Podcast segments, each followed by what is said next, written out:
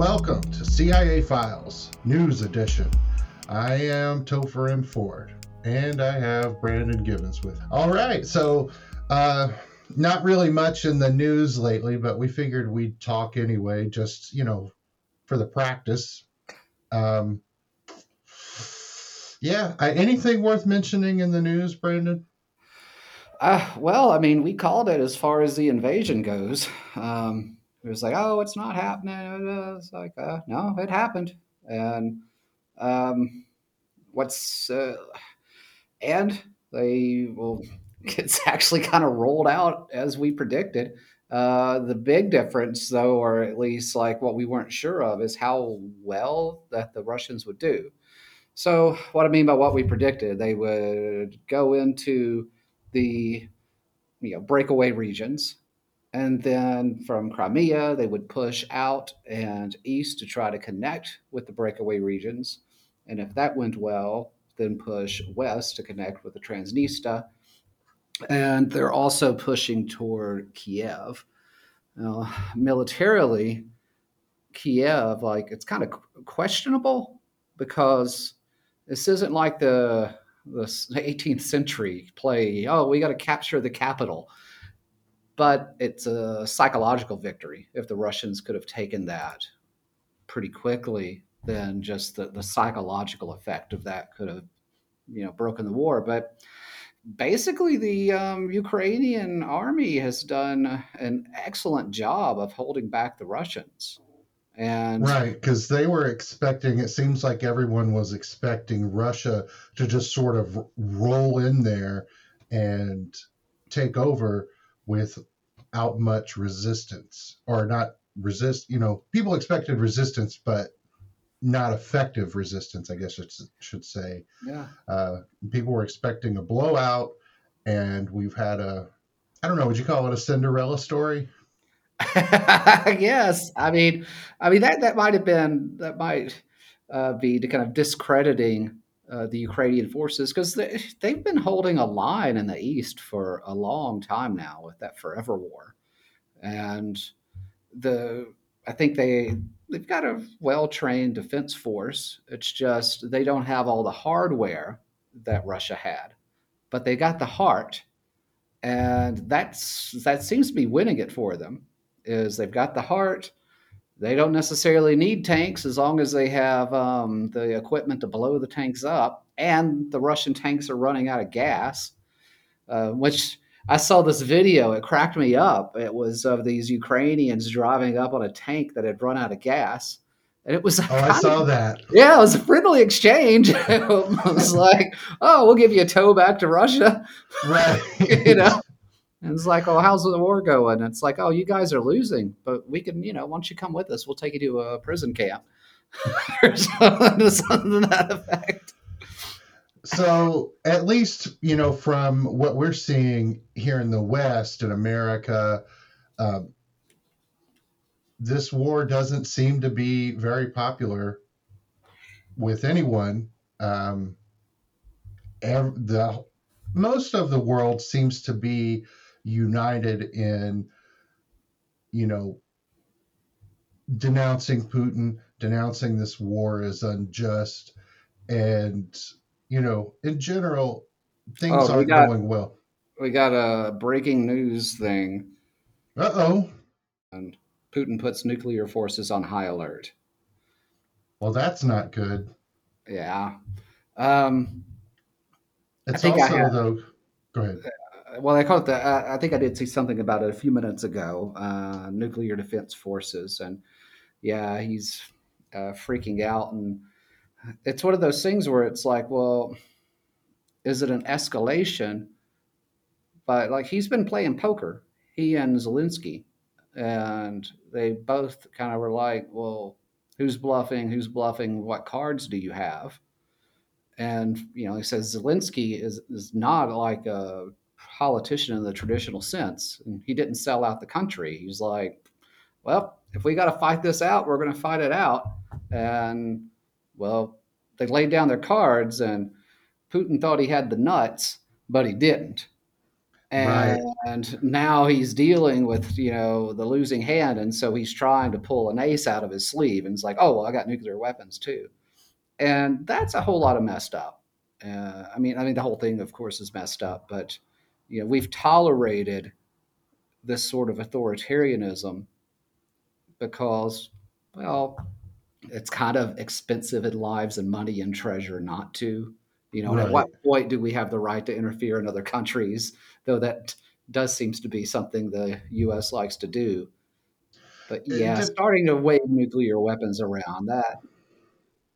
Uh, right, because right before all of this started, they had a conference that involved the United States and China and Russia all declaring that nuclear weapons were too much that you know there was no good reason to use them considering how destructive they are. And then now we're here. And of course, Putin, you know, he immediately whipped out the nuclear weapons to everyone else in the world, saying, if you guys interfere, I reserve the right to, you know, drop a bomb somewhere. And so it's kind of been this image of Putin, kind of like a, I don't want to say a mad dog, but like, you know, like a person who's gone crazy and taken someone hostage and they're threatening to blow up everyone around them if he's throwing uh, a tantrum. It, it's exactly what it is. He's throwing a tantrum. And it's like he thought that his army was going to roll right in there and he failed. His soldiers are surrendering left and right because they don't want to be there. A lot of them are conscripts and even the um, they call them contract soldiers. So when you read about a contract soldier, it's not a mercenary. It's like in the U.S. when you join the military, you sign a contract, and so the contract soldiers are you know they're supposed to be your regular, well trained soldiers, and they're even a lot of them are like, uh, what am I even doing here? Right. There was a story early on about the Russian platoon who thought they were just going on like a reconnaissance mission, uh, you know, information gathering, something like that. And then they get there and discover that they're supposed to be killing Ukrainians. And so they surrendered. right. Um, I don't have anything to do with this. Yeah. Right. Uh, and the, the, a lot of it's being withheld from the Russians. Like, um, you know, I've got friends and they, um, even the pro Russians that are aware of it, say like nobody they know really supports the invasion. And a lot of people just simply aren't aware. Like it's being downplayed. Um, i don't think they're they're hiding that there is this action. Um, and when they do talk about it they say oh well zelensky and the ukrainians are actually fascist and they're they're you know persecuting the the Russian speakers and the Donbass region, and we're trying to to stop these fascists from being all fascisty. And, right. Yeah, that's his. That's been Putin's line that he's going to denazify Ukraine. Right. I mean, and it's so based on non-reality, but as we well know, people believe non-reality when they want to. and you right. know, yeah, what, absolutely. Yeah, that's been one of the big lessons we've learned here in the United States in the past, you know, since 2016, um, that reality is more elastic than a lot of people want to admit to, especially people on the left and, you know, like well educated people who have developed trust in you know, uh, science with a capital S and reliable news media. And they can't figure out why other people who aren't like them don't hold that, you know, those same institutions in such high regard. And they've just written all these people off as uh, stupid and uneducated. And I'm like, at some point, you're going to have to understand and accept that you're also making a lot of assumptions and believing a lot of things. Your sources may be more reliable. And I'm not saying that those assumptions are more wrong than they are right more often. Um, but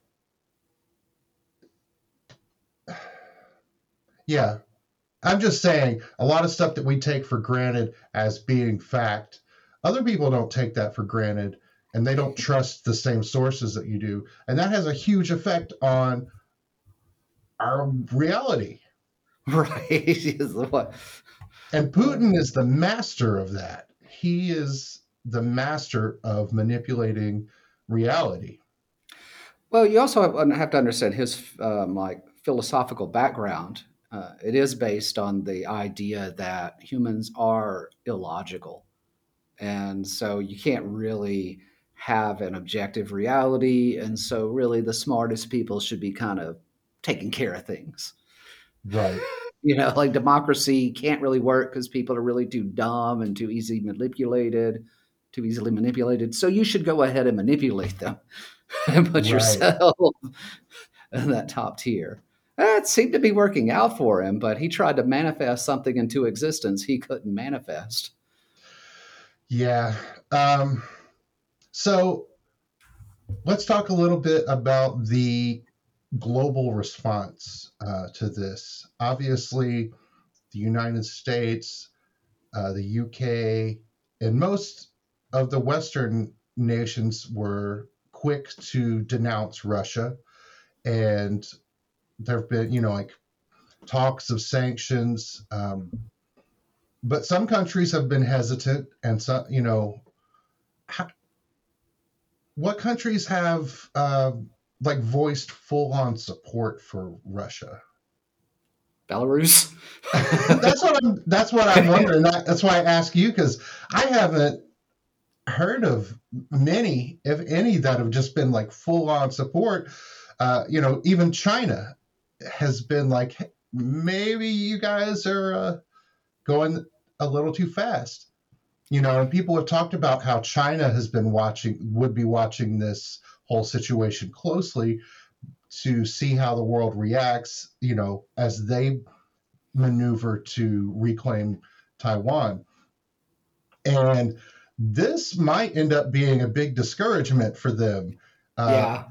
As uh, this does not go well for Russia.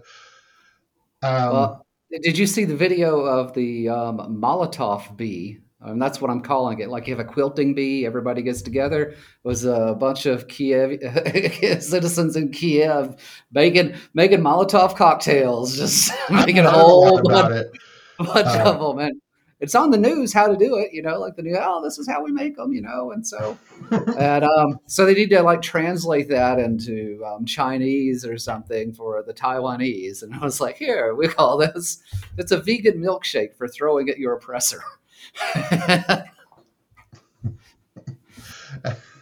That's pretty good.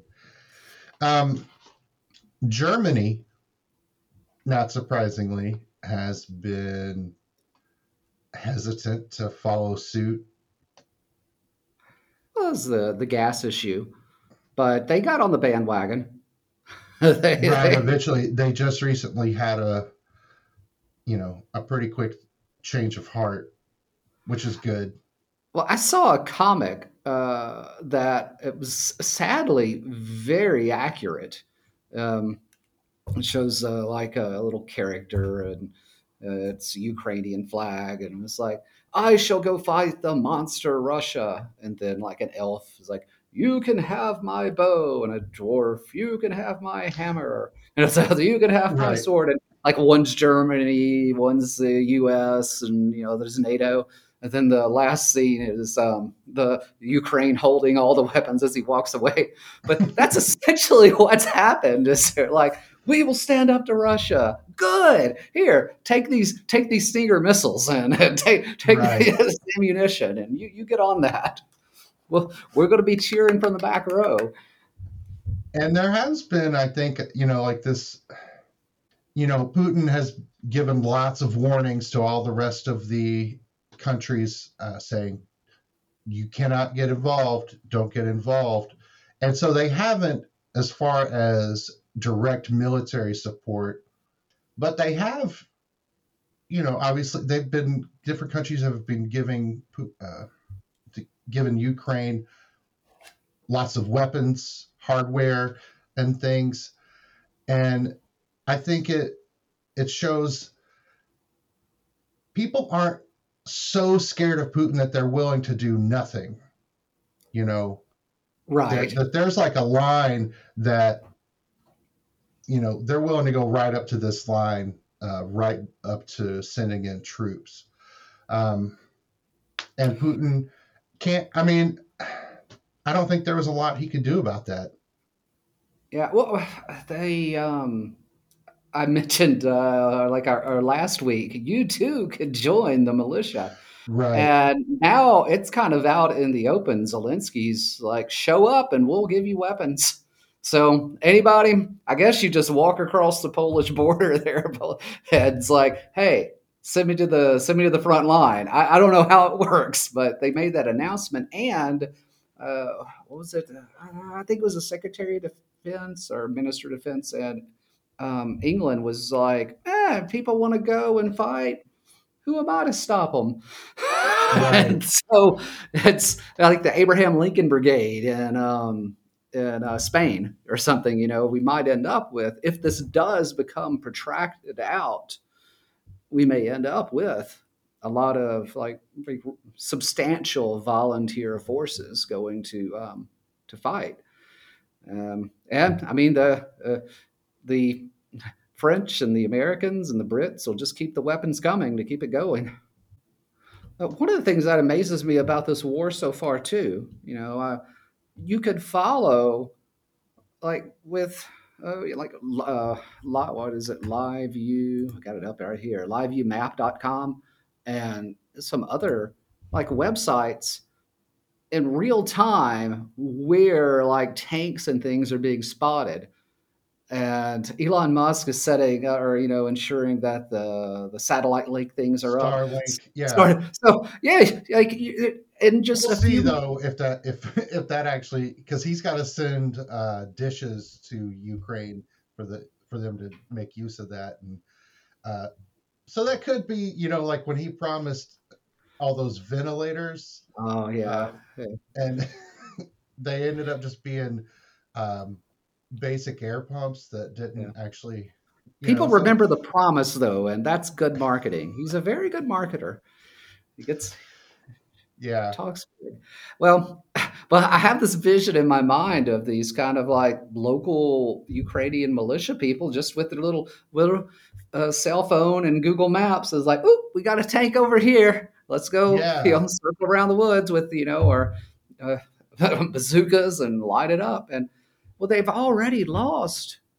Um, this was just a few days, like yesterday or something. Uh, where was it? The actual um, amount of damage. It's like they think up to four thousand soldiers now. Um, over 100 tanks, over 500 armored vehicles, 14 fighter jets, eight helicopters, and I mean that was that was on the 26th. So now it's got to be more. And I mean, like the, I think the the Russians are losing more soldiers than we lost in years in Afghanistan. Um, and yeah, I mean they are, which Putin's already put out the peace feelers, and it tells you, and he's trying to act all big and big, and it's like, right, oh, that's his whole thing. Is like, I am a tough guy. And it's like, nah, you've. I mean, you you you stepped in it. You messed with the wrong. What was his line? You messed with the wrong Jew, as far as that goes. But Zelensky, but it's not not really like just Zelensky. I mean, you messed with the wrong nation. These guys are out. Yeah. Um, Oh, did you hear that the U.S. offered Zelensky like um, evacuation, and he said, oh, "I yeah. don't need a ride. I need weapons." I was like, yeah. "Nice."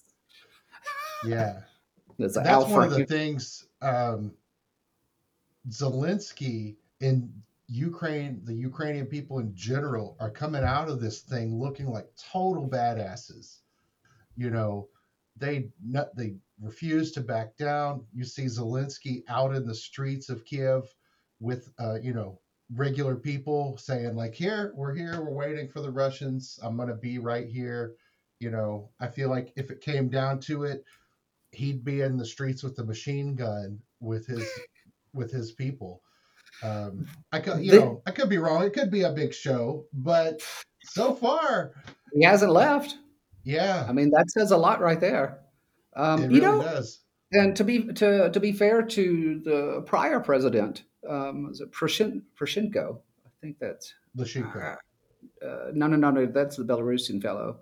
Oh, right. Uh, yeah. Um, he there was a video of him with you know the AK forty seven and a couple other kind of militia dudes that looked about my age, and he's like, "Man, that's what we have when the Russians come. You know, we'll give it to them, but you know, I mean, we need some anti-tank stuff." And they're like, "Well, how long could Kiev hold out?" And he's like, "Forever." it was like, "Nice, we got two presidents." Two, and that's what gets me. Like, I cannot understand how anyone in the U.S left or right, but especially in the right wing, could not be supporting Ukraine. I mean, like when we were kids, like any anyone between the age of eight to, to like 18, Red Dawn was required viewing. and so like the Ukrainians are going full on Red Dawn, and you've still got uh, you know, like these a certain wing of the Republican Party say, "Well, Putin's misunderstood," and you know, Ukraine that was actually kind of part of Russia, and you know, he just he's just getting rid of some bad people that are there, and um, what are you? What fantasy world are you living in?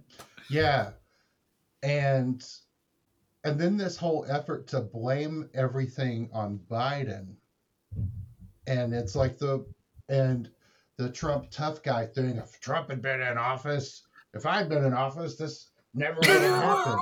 He was impeached for trying to withhold military aid to Ukraine to leverage them into giving him some dirt on Biden. It's it's um yeah. The GOP has oh, they're living well, in this weird fantasy world now. They're, they're probably right that that Putin would not have invaded while Trump was in office because he wouldn't want to have embarrassed him. He wouldn't right. want to have embarrassed Trump. He would wait because I think that was in part part of this strategy is if it becomes a protracted war, I believe Putin was going to. Well, I mean, we still can expect it to happen uh, the right wing is going to be flooded with pro Russian propaganda. If you haven't noticed it, there does seem to be a lot of pro Russian propaganda in the news and media that skews right. Hmm. Right. I would expect more of that. And I would expect it to be an attempt to divide the country itself, to turn like those who support Ukraine into the true un Americans and those that support Russia, the real Americans. And in Bizarro World, that kind of seems to be some people's way of thinking that, you know, why, why do we care about Ukraine? Oh, the Ukraine is a corrupt nation. And uh, it's like, what? It's like, well, we have problems. But compared to Russia, what are you talking about? Right. Um, so let's talk sanctions. Um, have it seems like, and I could be wrong because uh, situations have been developing so fast, but um, there have been some sanctions, but it seems like not a lot so far. The SWIFT thing is a pretty big deal, right? But that hasn't happened yet, right? Uh, I thought it. I thought some of the banks had been. Um, I think Sberbank was not, um, but the French got got some sort of commercial vessel, and so they're starting to do you know like grab ships at sea and stuff. So we're right. seeing we're starting to see some real like oh yeah they're they're actually stopping stuff and right. It just it seems like it's taken a while, which I guess that makes sense because when you're dealing with global diplomacy, uh, that the gears turn slowly. I imagine. Um, yeah, we've seen the that Russia has destroyed two different Japanese vessels that were, they say, a mistake. You know. Well, that's a whoopsie. Um, yeah, and yeah, it's just not going well for Putin. And I, I think about, you know, when we talked earlier about his uh, manipulation of reality and his talent for developing his own narrative and pushing that, but he's that's like. I think that that sort of thing is becoming more difficult to pull off these days because of how connected everyone is in the world and it, I think we're starting to see um, that skill become less important. You know, and in 2014, things were still relatively new when it comes. I mean, they weren't new when it comes to social media, um, but it wasn't as entrenched in culture, I think, as it is now. Um, I, I don't know. I think people choose their echo chambers, and uh, it's I I don't know how we're going to get out of out of that. I remember when I was in um, college, and there was a libertarian speaker, and he was talking about how we should even get rid of um, like libel and slander laws. You know, because um, you know now with libel and slander laws, you know you end up with this like Monica Lewinsky case, and not that the person was really defending Clinton or cared about Clinton, but it's it was like people take it seriously this allegation because you know you can get in trouble for slander and, and libel and such. So, but if anyone's allowed to say any lie and everyone is doing that, then no one will believe anything. And he was advocating for that. And it's like, well, wouldn't that be dangerous? Because if there are no standards by which something can be published or no one can be held accountable for, for lying, then isn't that a problem? And actually, that you could take that even back to the news, where I think it was um, Bill O'Reilly um, was to be sued by someone that you know, it's like, well, he lied about this person, or the person, all right, I'm suing him for lying about me. Um, but the judge said, well, we can't win because he tells so many untrue things, we can't establish that he knows what's true. So for you to, for someone to get in trouble for lying, they have to know they're lying. And we put people on television and in front of cameras and they just kind of say whatever they want and people believe it because they're on TV, but there really isn't an objective standard. In fact, the more they lie, the safer they are and the more insulated they are from prosecution because they can say, oh, well, obviously I'm an entertainer, or I don't really even know what I'm saying. Um, yeah, that's um, that's kind of the Casey Anthony defense, where you just you just keep lying without any regard to what you said in the past or what you're able to prove.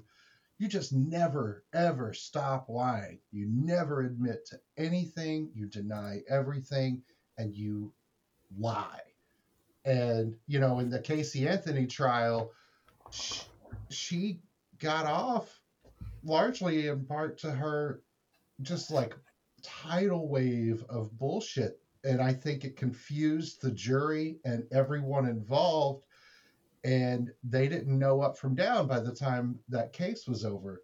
And I think that's the same tactic that we see used um, used by Trump, definitely used by Putin, which is you just deny. You always deny. You never admit the truth, and you flood the the narrative with as much bullshit as you can. And what aboutism? Don't forget yeah. what aboutism. And no, you're the one. South Park did a pretty good job with that. And it's like, hold it. You're, you was like, hold it.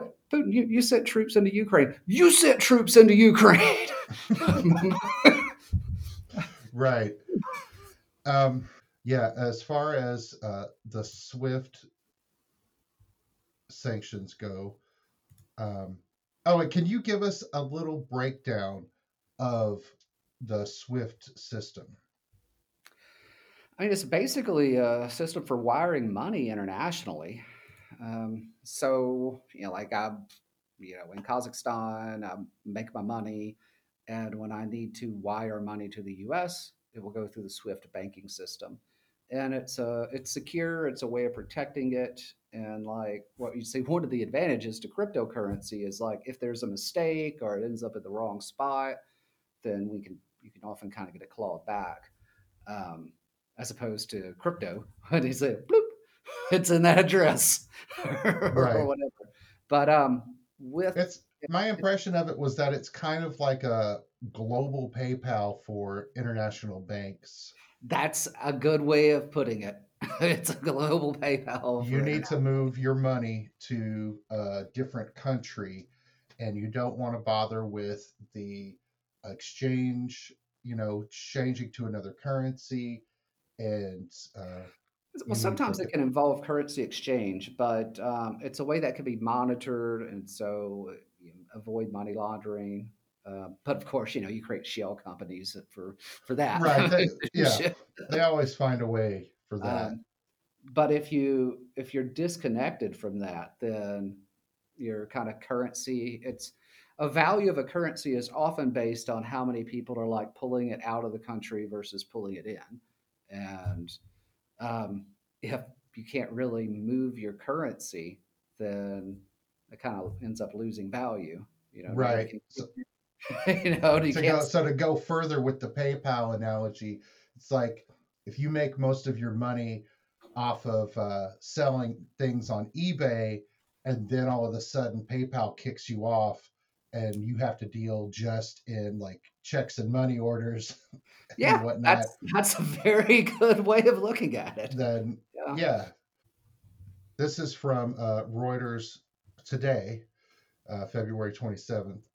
A decision by Western allies on Saturday to block selected Russian banks from the SWIFT payment system will inflict a crippling economic blow, but also cause much pain to their own companies and banks, and the allies still have room to do more.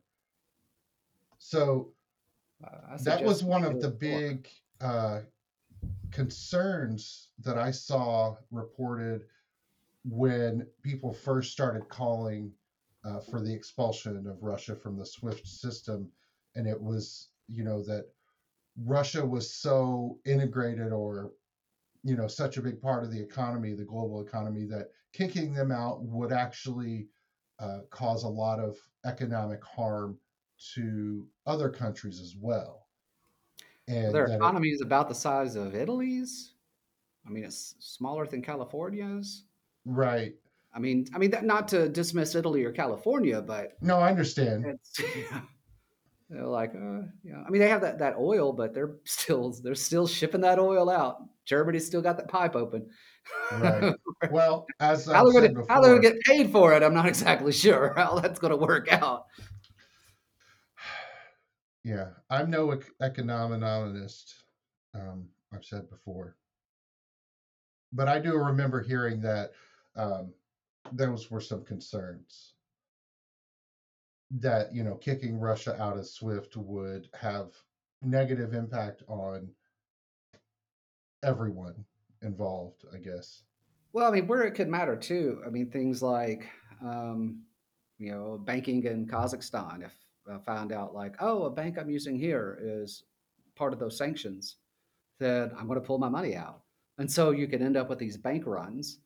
And you could also, I mean, like, end up, you know, any sort of these Russian institutions. um, I think uh, in the Czech Republic, Sberbank, uh, Sberbank's like a Russian bank. And I don't think they've been hit with this sanction um, but people are already like, uh, so like Russian businesses that aren't even being um, sanctioned are going to feel the effect because it's like I don't want my money in a Russian. Because it's going to scare people away. Yeah. And, Um, so you you brought up Kazakhstan, uh, where you are now. Um, Kazakhstan su- uh, surprised Putin by denying uh, to send in troops uh, when he asked for some uh, military help, and that had to be frustrating for him because I mean, I kind of got the impression that he didn't expect that. That he figured he could just call on Kazakhstan. Uh, he's like, I just helped. We just helped you guys out recently with that little yeah. problem you had with the protesters, where we definitely didn't kill any protesters, but we helped you out. Uh, what up? Where are you guys at? You don't have my back. Well, it's a it's a mutual defense treaty, and Russia is on the offense. So, you know, the CSTO, uh, Kazakhstan was well within their rights. They're like, well, what threat were you under?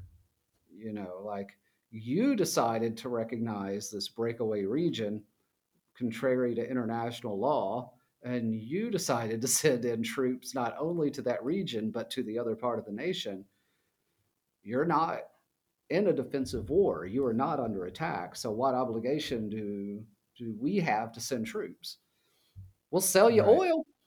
I'm sure Kaz- Kazakhstan's selling them whatever like if they want to buy something, which you know, like there was a question here if like, oh well, will Kazakhstan be invaded? Will Kazakhstan be drawn in? And it's like, well, Russia would be pretty dumb because it would open up like if they were to attack, it was like um, they would be creating a new front. Like there's this huge border. Why open that up to um, need to be defended? And I'm sure the Kazakhs will sell them anything they want to buy or trade. I don't. They won't do it through the SWIFT system apparently, but you know. So, and um, yeah, and the Kazakhs don't want to get involved because they don't want to aggravate the U.S. and you know they they want to get along with everyone. That's kind right. of their thing. They want to be friendly with everyone. Someone on Reddit made the joke, said, Yes, we will send you weapons. Not. yeah. so, um, now, did you hear uh, about the sunflowers? Yes. yes. That was the a great telling the Russian soldier, I hope uh, to put sunflower seeds in his pocket so that they grow into flowers when he dies. Something good will happen of his death then. Uh, so, there was also the you know the pictures and video of that like he looked like he was maybe like 18 year old uh 18 years old a russian soldier who was like oh, somehow like isolated and alone sitting on a step crying oh, as yeah. the there were Ukrainians around him mocking him. Um, yeah, they, they don't want to be there. And I, I, there's an unconfirmed report that um, 5,000 Russians refused to even come in. Um, but we do, we are seeing lots of surrenders where they're just, if they get surrounded, they just don't have a fight in them because they don't, they don't care. They, you know, they, they don't believe that right. the Ukrainians are fascist and they're just, you know, and, and a lot of them, it's a con, a lot of them are conscripts and there's a lot of harassment and abuse and right and doing and military to. service is compulsory in Russia, isn't it? Uh, yeah, I mean the yeah you're supposed to serve. I think it's two years, um, and so sometimes people if they're if they ha- have the ability to be either Russian or Kazakh, they'll choose Kazakh because the military commitment is is is um, shorter. and so, and they're like, I don't, I don't want to go. Yeah, I mean, I had a student who's like, uh, man, uh, doing the service in Russia would not be pleasant because all you do is you get bullied and you have to like pay off your NCOs to be bullied less, and um, you build houses for for the oligarchs. you have to do that, and then you can go on your merry way. And right, yeah, so I mean, they, these, I mean, they're kids. I feel sorry for them. You know, it's like, oh, well, they're twenty-year-old kids, but at the same time, that's every military, and they're they're always children going to fight. But right. these are children going to fight for against their brothers for a reason they don't even believe in. Um, like, yeah, let me let me go. Which brings me of something I was um, joking with my um, wife about. I said, I think what should happen is the EU and the US and Canada say, okay, any Russian that defects, you know, if you're a soldier and you walk across the line, you'll get refugee status and a work permit and a pathway to citizenship. And um, then the I wonder how many would take would take that offer. yeah, I'm, I'm go to America. And well, you know what? I mean, at the end of the day, it may be cheaper to have you know 50,000 Russian soldiers as refugees. I mean, they already have 200,000 Ukrainians cross the border. You know, I'm just like, okay, Russian soldiers, you know, they're all, they'll be, most of them will be in their 20s. You got a young, probably pretty educated workforce. Come on over because a, a, lot of the European nations that are facing a demographic crisis. Just take the best and brightest that Russia has to offer. Uh, but uh, some artists said it uh, someone else uh, uh, with more fame than than myself came up with the idea, and the Latvian defense minister tweeted it, and that was pretty funny. I was like, man, he stole my idea. Latvia, I think it was the Minister of Defense for Latvia. Let's see. Yeah, yeah, the Ministry of Defense uh, for Latvia tweeted it, and the artist is Igars Bixi. Um, I'm probably mispronouncing that. I'm not familiar with him, but anyway, he and I think alike, and I still think it was a good idea. So, Biden, Macron, anybody listening, um, you guys should do that. Mm. Oh, I, am I'm pretty sure they're listening. um, Macron mentioned that um, might be prepared for a long war, but I mean, he said that like a day or two ago, and I mean, now it's looking like it might wind down fairly quickly. I mean, fingers crossed, the sooner the better for the Ukrainian people and everyone involved. Um, but I would say if this thing this thing may turn into um, Putin's Afghanistan, which would be hilarious and irony because like Afghanistan was supposed to be well that and Chernobyl the what kind of broke the Soviet Union. Like uh right. It was a big part of that. yeah drained it economically showed it in general level of incompetence. And this might be what takes Putin down. Once people start realizing that their kids they sent off for their you know one or two year military service have been killed or wounded or and what's really depressing too, like I kind of feel sorry for these soldiers because you know when they go back, they're not going to be seen as heroes. No. There are already protests and people in Russia who like there uh, there have been like thousands of Russians arrested for protesting and you know coming out in vocal support right. Putin has been cracking down hard on the messaging um, in Russia that you can't the newspapers and news outlets can't mention anything that's even vaguely uh, pro Western or showing the West in a positive light. People are getting harsh uh, sentences, or at least threatened with harsh sentences for protesting or speaking out. Um, he's going hard authoritarian right now. I was like, well, um, Xi Jinping, you know, Xi in China, Xi Jinping has been putting the the the tightening the restrictions on the press, and um, so they seem to be closing up more. Um, so again, we see, but it might work. It might end up that this breaks um, Putin. But at the same time, I mean, like sometimes that iron fist is what keeps them in power. I mean, look at North Korea. I mean, the, those guys have oh, they're going to collapse any day now. They're all starving and they're going to collapse and they can they can't even feed their their leaders and what do you see as you know the path forward now? What do you think? It's hard I, to tell because uh, Putin seems to have he he has a massive ego.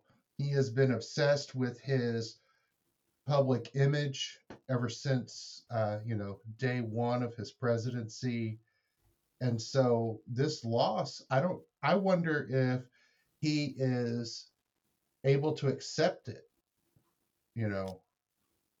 And yeah. if he might become more dangerous because this hasn't played out the way he expected it to, and he can't handle the thought of being seen as weak on the world stage. So, yeah, it is hard. I, I think in a better scenario, he will resign or some military officers and high officials and high party members within United Russia will encourage him to resign to his beautiful mansions and uh, then the new government creates a reset with the West. Right.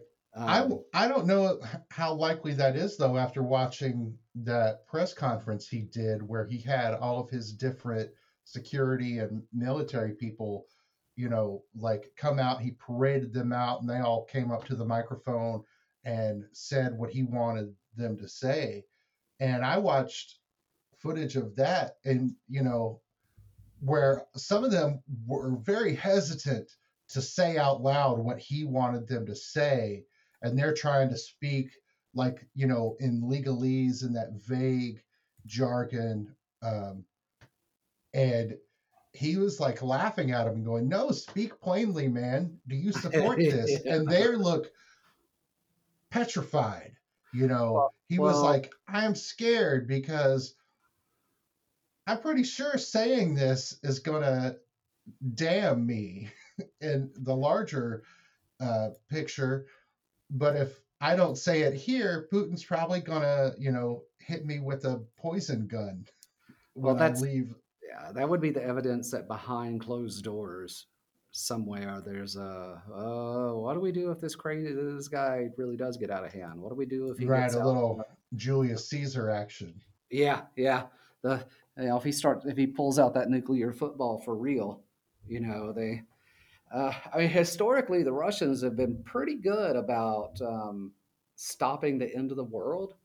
Yeah. you know, like there have when, been at least two different instances that we're aware of that where a higher up in the I don't know if it was the president or who, where they ordered a nuclear strike and a person on the ground refused to carry it out. Yeah. Well, one of them was uh, it was a glitch, and um, uh, was it not radio radar, and they were supposed to launch. Like the system set was, if you see this, it looked like an attack.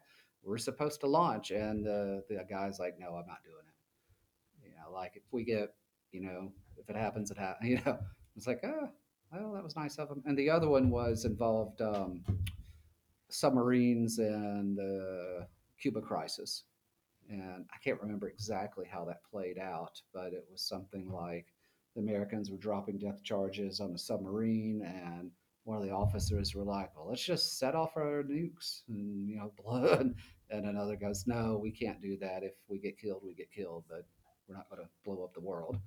And that's yeah. that's my memory of it. Don't don't like quote quote me on it, but it was it's the very very broad strokes of the stories. Right. Yeah. uh, but to answer your question, I think um, we might be looking at a coup, um, or um, the the people might actually just start really protesting. Like if it continues, the more and more people getting in St. Petersburg, more and more, and they said this might be their downfall. Um, you know, because of a, a popular uprising, and he's he's overplaying his hand and he's delusional and somebody or some crew in his inner circle are either going to take him out before that happens before the people overthrow them or the people are going to overthrow. But that's if he continues on this path. If he if they do um, another scenario that's probable is within the week they come up with some sort of peace agreement and they pull out. But Z- Zelensky is probably going to have to give them something. Uh, but I don't. But Zelensky, I think he's already offered referendums in the breakaway regions. Like I would say, well, the offer would be, all right, let's hold open election referendums in Crimea and the breakaway regions, and if they want to join Russia, fine. Right. But and they they held a referendum like that in Crimea um, right before Russia annexed that place. Yeah, and, but there were questions about the legitimacy, Um, right, and from what I understood too, uh, you know, they flooded Crimea with disinformation right before the referendum uh, to sort of sway people, you know, and you know think things about Ukraine that weren't true. And so, if that's the case too, then you know maybe sentiment there has changed. I don't know. Yeah, well, and also a lot of the people that were pro-Ukrainian left. So, right, you know, yeah, that'll. Yeah, why would you stay there? yeah. All right. Well, okay. I mean, unless well, the military situation turns around, I mean, that is kind of my predictions. They'll come up with some kind of peace or or armistice, but I don't know that I don't think the Ukrainians will take an armistice. I think they'll take you're going to get out. Maybe go back to the line, you know, your breakaway region. You might can go back to that, but get out of the rest. Yeah. I wanted to do a little uh, overview of Putin. Obviously, not the full CIA files treatment, um, although we'll probably end up coming back to him at some point later on. But I didn't know a lot about him prior to you know his more recent part time in his presidency. Uh, you know, so I went and did a little reading and uh, found some interesting stuff about him. He was born October 7th, 1952, in Leningrad, which is now St. Petersburg. His family suffered through the Nazi siege of Leningrad. He lost a lot of family members. Uh, his grandmother died. She was killed by Nazis. Um, his father worked for the NKVD and was injured fighting Nazis. He had two uncles who were in the military who never came back from the Western Front of World War II. And I'm sure that all of that played a big part in how he was raised. You know, in uh, he he studied law in uh, at Leningrad State University and graduated from there in 1985. Uh, and he seemed to be pretty pretty sharp.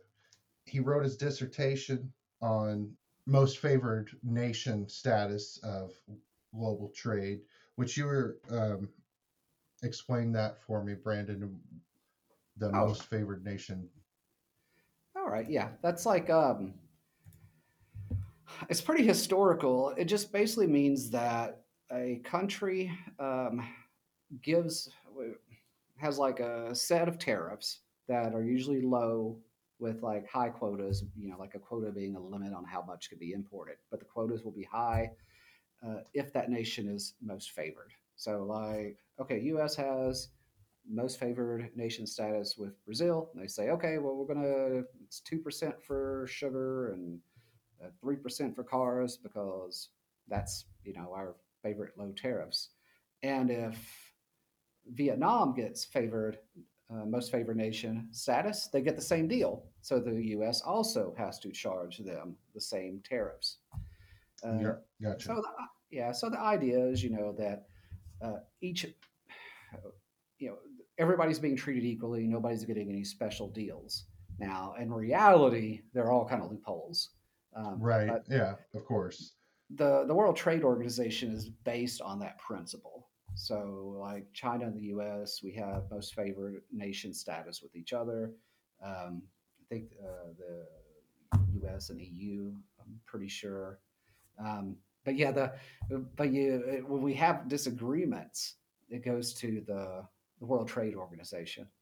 So, like the rubber chicken war, it wasn't a between the U.S. and China. It wasn't a rubber chicken. It was um, the U.S. said China's uh, flooding the market with cheap rubber tires and uh, they're subsidizing the companies and it's artificially keeping the price low. And so China said the Americans subsidize corn and corn feeds the chickens. And so we're going to tax the chickens because they're taxing our our rubber. And so that's the, the, rubber chicken war. That's, that was the rubber chicken war. that's hilarious. yeah. Um, gonna, so uh, Putin graduated from uh, Leningrad State in 1975 and went to work for the KGB. Um, he was briefly in counterintelligence before he was sort of shipped off to this backwater in uh, Dresden. And his time in Dresden uh, is a little foggy. People aren't too sure what he was doing there.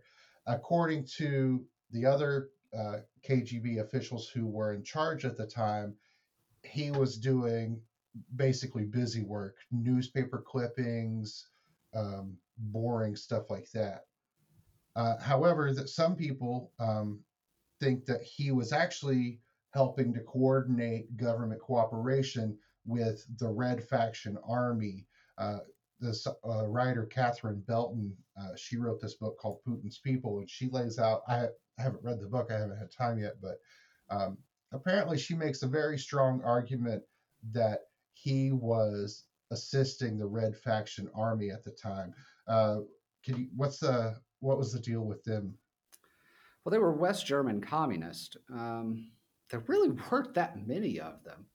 Uh, they did like kidnapping, bank robbing, terrorism. They went and trained with the Palestinians for a while.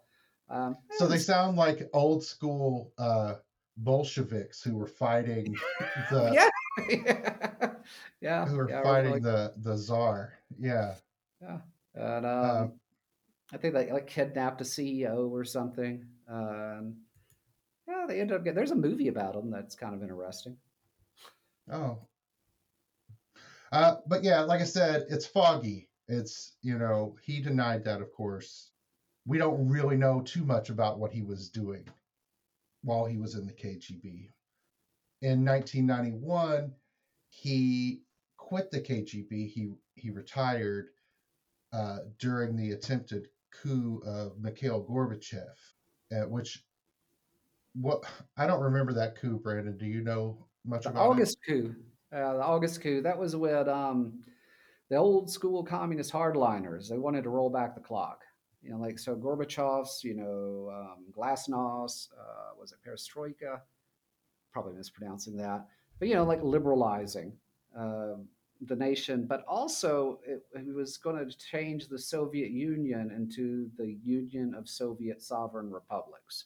So, kind of devolving power. They would still be united, but I guess a little bit more of a confederation, uh, like you know Kazakhstan and Uzbekistan, and um, but and maybe moving away from communism a little bit. Yeah, um, yeah, yeah, yeah. That was yeah. They were. And Gorbachev, you know, his big thing was trying to be more democratic with it, and the the old school guys were like, no, no, no, no, no. We cannot let the Soviet Union fall apart. We can't we can't lose that. And um, but the coup failed in large part due to like people barricading the Russian White House and you know kept kept the old kept Gorbachev in power. And this was uh, Gorbachev and Yeltsin were working together at that time, and so you know them working together helped stave off this coup. All right, so after he left the KGB, he went to work he, he got his start in politics working for Anatoly Sobchak. The Sobchak had been his tutor in college and played, uh, you know, was also sort of a mentor to Putin. And um, he ran for mayor of Leningrad in 1990 and became the first democratically elected mayor of Leningrad. Um, I don't know. Yeah, I guess it was still Leningrad at that time. And so he brought Putin on to, uh, you know, work for him. He gave him a government posting, and Putin was fiercely loyal to Sobchak, uh, even when Sobchak had to start dealing with accusations of corruption and uh, being a criminal in general. Putin stayed by his side. And then in 1996, Sobchak lost his uh, reelection bid, and so Putin left his posting. Then in 1997, uh, Boris Yeltsin makes Putin the uh, deputy chief of his presidential staff. And so at this time, Putin was pretty unknown. He was a quiet guy in the background that no one paid any attention to. And, you know, Boris Yeltsin was in office, and he was not doing well. his health was failing. He was drunk all the time. Uh, he was basically incapable of leading. So the Russian oligarchs got together and said, okay, you know, Yeltsin's obviously on his way out. We need to step up and, you know, find a way to take control of the government. And so they decided to select someone um, to be like their puppet. They they chose Putin, you know, because he was quiet. No one knew who he was, and they were like, "Well, we could, you know, this guy will do what we say, and we're pretty sure we can get him in office."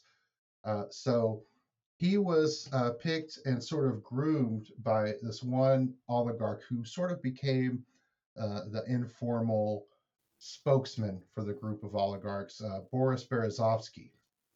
Berezovsky went to Putin, made this offer to him, and got him in the door. So Boris Yeltsin is in on this. He brings Putin in, makes him chief, deputy chief of staff, and then eventually chief of staff. He, then he makes Putin the prime minister. And at the time, Boris Yeltsin's uh, approval rating with the Russians was dreadfully low. It was something like 2% uh, with the Russian right. population. He was not popular because he was a, a drunk, you know. And so they had to figure out a way to make, or Putin, I won't say that they had to figure out a way. Putin needed something to make him popular. And then uh, it just so happens some apartment buildings get uh, destroyed. They get bombed in Moscow and in a couple of other cities. They quickly blame Chechen terrorists. Uh, they had just r- wrapped up the Chechen war. They quickly blamed Chechen terrorists. Uh, Putin immediately ordered an airstrike and kicked off the Second Chechen War, uh, which Russia won. You know, they did very well in and his approval rating skyrocketed. And he very much gave Russia a renewed sense of identity. And, you know, people started feeling pride in their country again. Now, there, there is a theory that Putin and the Russian FSB, their Federal Security uh, Bureau, they were the ones who actually blew up those buildings. The Bloody Czar is an article by David Satter that he wrote for the National Review about this theory. And some of the points of this theory are there was a a fourth or fifth bomb that was found in a Russian apartment building. Some people saw these three guys carrying big sacks down into this building. Everybody was on edge because of the previous bombings. And so, you know, they called the police. They found a, you know, like a bomb, like a live active bomb. And they arrested these three men who turned out to be FSB officers. Um, it just so happened. Right. And, but very quickly, I think it was maybe the following day, the head of the FSB came out and said, no, that was actually a training exercise. Those sacks didn't have fertilizer, they were full of sugar, and it wasn't a live bomb, and it was just a training exercise. And everybody was like, why would you run a training exercise on blowing up an apartment building when everyone is freaked out about they're about apartment buildings getting bombed. yeah. Um, according to Satter, he went to the town where the bombing was either discovered, stopped, depending on who you asked, uh, or the training exercise was interrupted. And he said that the people who lived in that area absolutely believed that the FSB had set the bomb and that it, you know, they fully intended to blow that building up.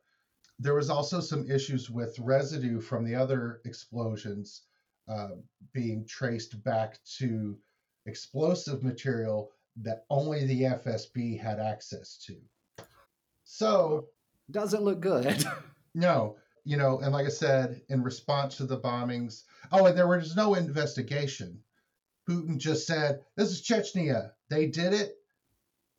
We don't have to like look at it too closely. We already know. Nothing um, to see here. Move right. along." Launched the Second Chechen War. It went great, and so, you know, that's the case for uh, whether or not Putin was involved with that bombing.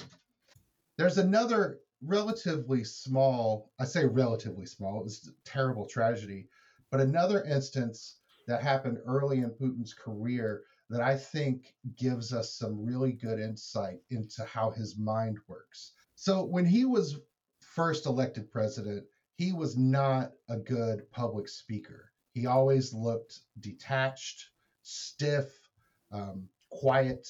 He wasn't good at talking to the public. So he had he brought on people to help him with that to train him. But early on in uh, 2000, August 12th, 2000, a Russian submarine named Kursk uh, sank after they were running um, a training drill and a faulty torpedo exploded in the sub. Most of the people on board the sub died immediately, but 23 sailors were able to um, get to a rear room and barricade themselves in and have you know they have a little bit of air so they could survive for a little bit uh, the rescue operation was bungled it was terrible it was a combination of um, you know that old school russian denial you don't talk about things. You don't talk about mistakes. Uh, and part of it was that they just weren't prepared for it. They weren't like their military hadn't been doing. This was the first military exercise like this. I believe it had been like 10 years since another one had been like that. So they weren't prepared. It took them 16 hours to even find the sub, and that was because they had disabled the sub's tracking beacon or what you know whatever it is that the safety measures that they have in place in case the sub sinks they had disabled that it so it took them 16 hours to find the sub uh, the efforts to get to the sub took days and during while this was all happening putin was on vacation he was chilling on a beach and everybody was like where is our leader and he was like uh-huh. I'm on vacation, dude. I I don't know any of those people.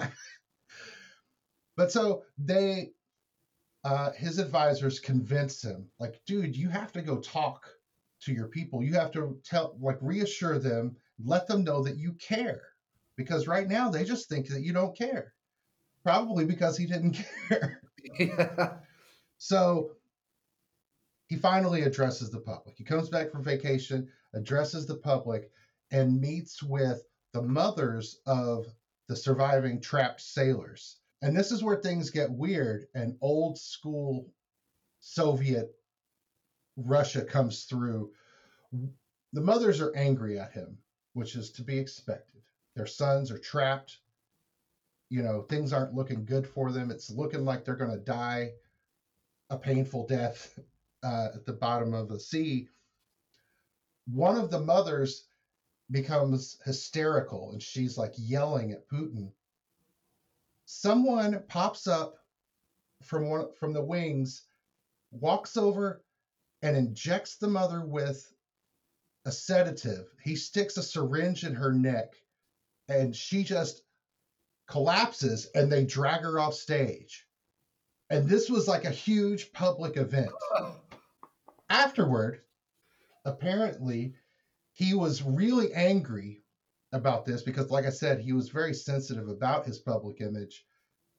And he said that he didn't believe that those women were actually the mothers of the sailors, that they were prostitutes, that some of his, uh, some of the people on his uh, opposition, you know, people who didn't like him, were trying to set him up and make him cri- crisis actors. Those those were just crisis he actors. Absolutely believed that.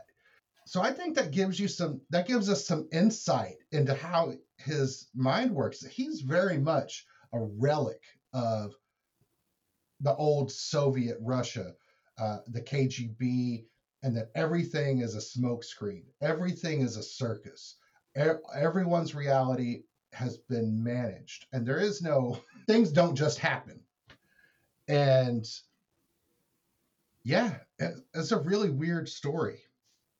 Uh, eventually, uh, Boris Berezovsky, who I mentioned earlier, the oligarch who helped uh, put Putin in power, after Putin was in power, Berezovsky went to Putin with this idea he had. And he says, I have an idea how we're going to consolidate and keep power. I'm going to form an oppositional political party to you and we'll control it so that we're not only, you know, controlling our side, we're controlling the opposition to us as well. Is that uh, called the Democratic and the Republican Party? It, yeah. But Putin was having none of that because he was like, I'm not open to notes, dude. I'm not taking suggestions. Uh, I'm in power now. You go off and, you know, continue to make money, uh, but stay out of politics. And that was his general message to all of the oligarchs. I don't, he was like, I don't care uh, what laws you break. I don't care how much money you make. Stay out of politics. Berezovsky had he owned a television station in Russia.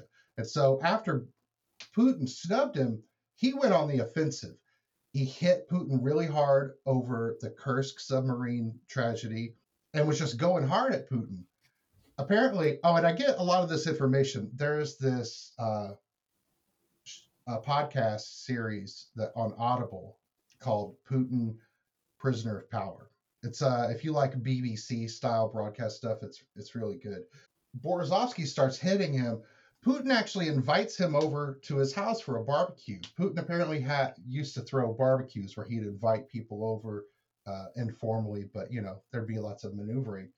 And Berezovsky jokingly said, like, "Oh, you don't like it? Why don't you just take the TV station from me?" And Putin's like, "Oh, okay." So shortly after that, Berezovsky gets charged with tons of crimes, uh, you know, uh, extortion or uh, fraud, uh, t- tax evasion, and he may have even been guilty of the at least some of this stuff. It's possible, but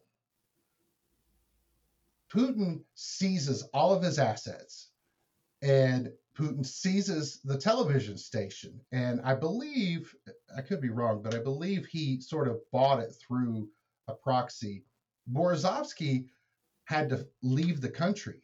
He he went from being a billionaire to he left with maybe a couple hundred million and fled to the United Kingdom, where Russia kept trying to get him extradited. Uh, United Kingdom refused to send him back that was kind of you know there was some tension over that uh, he had a couple of friends who were assassinated he he managed to avoid uh, two or three different assassination attempts uh, until in 2013 he was found hanged and there's some questions over whether or not he actually hung himself or if somebody did it for him there is no definitive evidence one way or the other. They did know that he was suffering from severe depression, probably from, you know, running and fighting for his life all the time. he was in debt. Um, so they said it's possible, but it seems just as likely that, you know, uh, somebody helped him out with that. You know, so that's that's who we're dealing with that's Putin, or you know, it's just like you know, that's a little background information on him. Obviously, he's done way more than that, but where it comes from. He really is an artifact. To at a barbecue. It's yeah, it's almost like I started to wonder if he isn't, you know, like in some philosophical or ideological way, sort of like the revenge of the USSR, you know, like a yeah. sort of a, I mean, obviously not intentionally because all of this uh, you couldn't really predict the rise of Putin like that. But he just, you know, sort of, I, you know, the Soviet Union collapsed, but there's this one little uh, rock that was going to stay in the shoe of the West for decades after. All right, guys. Well, that's it. Um, you know the drill. Like, subscribe, Facebook, facebook.com slash CIA files, uh, Twitter and Instagram at CIA Files Podcast, and the website, CIAfiles.net. We're going to be back soon with more news and uh, very soon with our next uh, proper episode. And uh, stick around. Check out the Facebook feed too, because we try to keep up with sharing uh, relevant news stories. And something that I wanted to do that we didn't have time for, that nobody has time for apparently, is to look at the other news that's going on because the rest of the world still exists and is doing things. Uh, this has sucked and, out a lot of the air. yeah. So um, it feels it feels like a good idea to kind of uh, get out of the room with Russia and Ukraine and see what's going on in the other rooms. Um, so yeah, stick around. We'll keep you updated. And that's it. Thank All you. Right.